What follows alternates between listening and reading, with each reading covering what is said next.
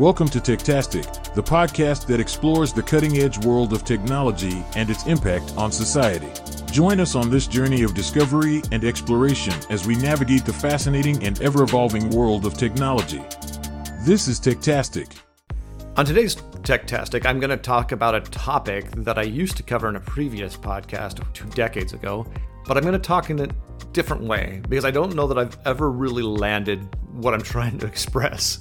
So, most people think about entrepreneurship as a very risky endeavor, and I've honestly thought that that was nonsense. I think that the best entrepreneurs are the ones that have figured out how to de risk being an entrepreneur, and that working for a large enterprise as anything other than the CEO or C suite is a far riskier endeavor. You are putting your future into the hands of people that, though they might state it, aren't really there for your best outcomes. Their job is to ensure the best outcomes for the company, and often that's a direct conflict to you as an individual, as an employee of that company. This is why layoffs exist, RIFs, right?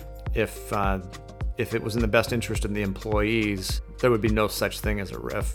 Big caveat there. Oftentimes, uh, if you're getting to the point of a layoff or a RIF, uh, the viability of the company going forward is in question, and therefore, like it's, it's the question of how many people can we save versus how many do we have to let go to save, you know, the biggest bunch. Um, so, big caveat there.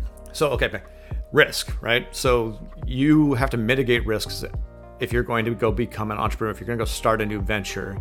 And you really, you know, the risks that you have are, you know, multitudinous. There are so many.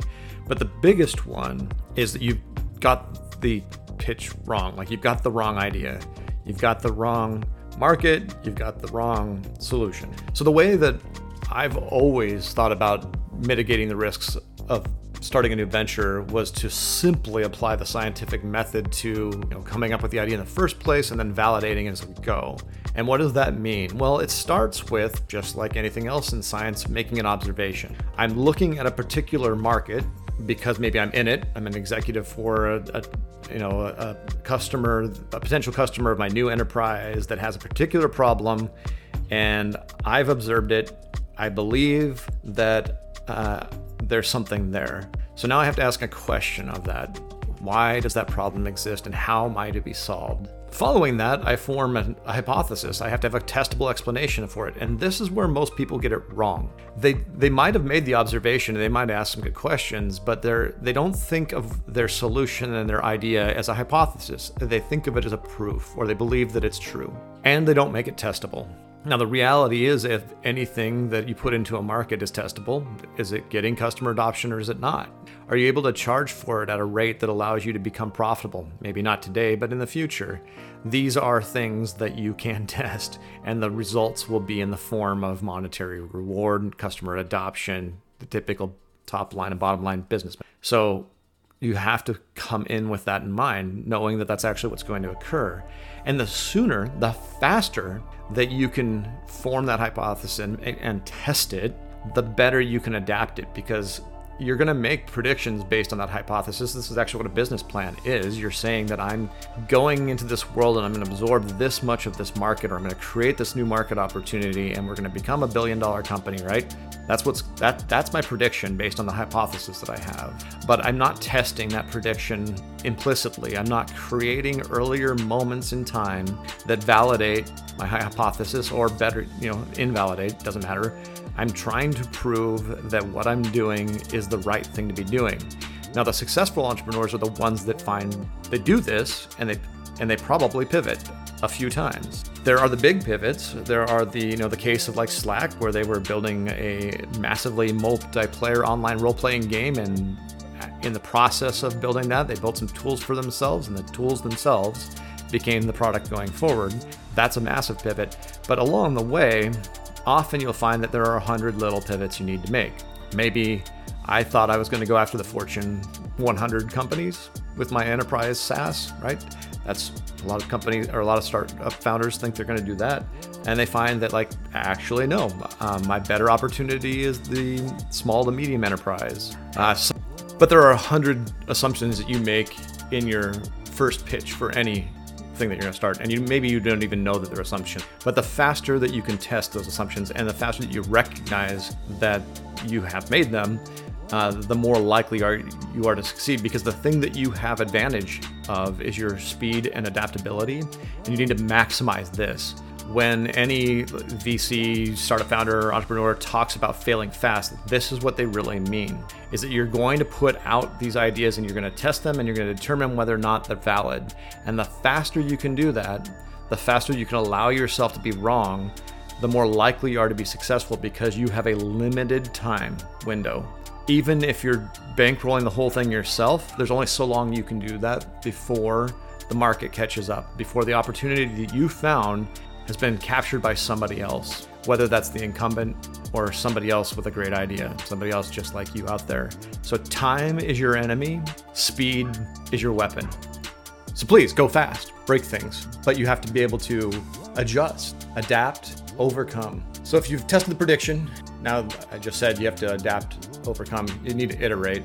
And uh, that means using the results to make another hypothesis or a prediction. It doesn't mean that you're just changing things. It means that you're making intentional decision based on the results of, of the feedback and the testing that you've run on what needs to adapt and how you need to change. And it can fundamentally alter the course. And this is where a lot of the pivots should come from, honestly.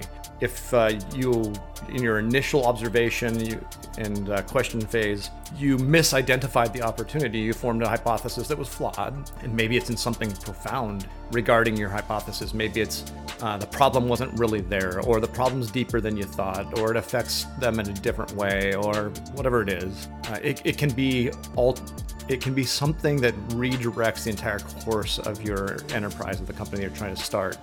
Uh, even in the incumbent, even in the very large enterprise that dominates a market, they can misunderstand their own customer. In a particularly large market, in something in the you know the many trillions of dollar range, this is frequent. You see the you know the the giants of yesterday are gone and they've been replaced by somebody else. I think of you know cell phones and uh, consumer electronics is a prime example of where that happens. Uh, there, there was very large companies that were dominant for a while, and they believed they understood their market. They believed they understood their customer, but somebody else came along and said, "I don't think that's quite right," and they changed and ripped the rug out right from underneath them. Uh, in big markets, that can happen because what looks like a dominant position, what looks like you're being extraordinarily successful because of scale, you look at it and say, well, we're a 35 billion or 100 billion dollar company. We must have really got it right. But when you're a 100 billion dollar company in a 2 trillion dollar market space, you're you're big, but you're not insurmountable. You're, there's so much additional space within that market for people to find a foothold, uh, and all they have to do is find something that you missed that you can miss out. You can no longer be the dominant player in that space because somebody absorbed that other 800 billion dollars of the market or a big chunk of it. And there are there are certain markets that are ripe for that, and they tend to be the very large ones. And this is why I also like I, have so much advice I want to give to everybody who's starting an enterprise right now. If you're trying to start up right now, there's so much I want to say, and one of them is pick big targets. If you're you know, you, you can't form your hypothesis, make your observations of, of a small market and adapt it into a large market. That doesn't usually work too well um, because what might be a problem to a very small niche isn't necessarily the same type of issue that you're going to see in a, in a, much larger space. And because of the size of the market, there's probably a lot of existing companies and solutions in the space. And so you have to outperform them. So look for the big market, but then zero in. If, if you're sitting in a trillion dollar market, uh, that's great. Now zero in on on a small piece of it that's very, very concrete and clear and try to solve the problem there. I, I'm not a big fan of the entrepreneur that looks for the market first and then finds the opportunity w- within it through discovery because it can be it, it can be a very long and therefore a very expensive process to do. It's better if you're coming from it. Like if you've got expertise in that space, you already know the problems, you already know who's going to be the, the responsible party that's going to purchase your solution. Uh, that's a huge advantage, and that gives you a lot of speed advantage. And since speed is your that's your thing, that's the that's the weapon you've got. Uh, anything that can give you more speed is a benefit. Which gets to me to another thing. You should always be automating everything. I'm not I'm not going to say that the four hour work, work week uh, transformed my life. I, don't live the four hour work week, I, I never have. I do think that there was a ton of really good advice from that book. And most of that came down to identifying the unique value proposition you, as the human, the entrepreneur in this space, represent, and do that. Hand off everything else. Either automate it or outsource it. There's a there is a trade-off clearly. I mean, you're paying somebody else to do it if you're outsourcing it. You're spending time, which that's the one thing you don't have, uh, to automate things. But what it's giving you back is a lot more time. If it takes you four hours to automate something that every day takes you 10 minutes, what's the payback on your time? When you know that and you know the value of your time, the things that you can create with that, that availability, uh, you can make those judgment calls. For me, I know the value of my time because I charge for it. When I do consulting, this is what I charge. So I can look at it and say, look, it's going to take me an hour to do that. This outsource opportunity to have somebody else do it for me costs significantly less than that, therefore, worth doing. Or, like I said earlier, it, it might take me four hours to automate something, but it saves me 10 minutes every day. In a week, I've already paid back the first hour, but in four weeks, the first month, it's paid off. Every day after that, it's it's a benefit to me. It's saving me. I mean, it's saving me all along, but now it's saved me, and it's continuing to compound. Think of it like investing. I want to maximize my return on my investment, and there are many ways of doing that. But compound interest and compounding of interest is in your advantage. It's something that you can leverage, and there are two things that you can impact that with the rate of return of the percentage I'm getting compounded and the frequency by which it compounds. And if there's a task that you do every day, that's a high frequency. If there's a task you do every hour, that's an extremely high, right? So now the cost is your rate of return. How long does it take me to do it? If it takes me a day to do something once a week, well, once a week, something I do 52 times a year. If it takes me a day to do it, day, a day is a very high uh, rate of return for me. I'm going to automate it or I'm going to outsource it. The smaller you can get the time that's required of you to do the things that are unnecessary, the more time you can spend on the things that are necessary. And that, when I said that speed is your weapon, you just got a much bigger weapon. So there are many things that you can do to lower the risk of going it, you know, going it alone or starting your own company. And uh, here's just a couple pieces of advice: go as fast as you possibly can. Eliminate all the noise that you can. Be focused. Realize that you're probably wrong, and be willing to adapt and test everything. Know, you know, know facts from fiction as fast as you can. The reason that this is such a timely topic for me and, and that I'm diverted away from modern technology and all the major innovations that are going on and how it affects our lives is because I have quite a few friends that are right now starting their new company. They've got an idea, they've got the capabilities, they've had a career of being very successful, they know how to deliver results, and so they're jumping in and doing this. They're taking that bet on themselves. And I'm excited for them you know, I want them to be successful, but I, I worry.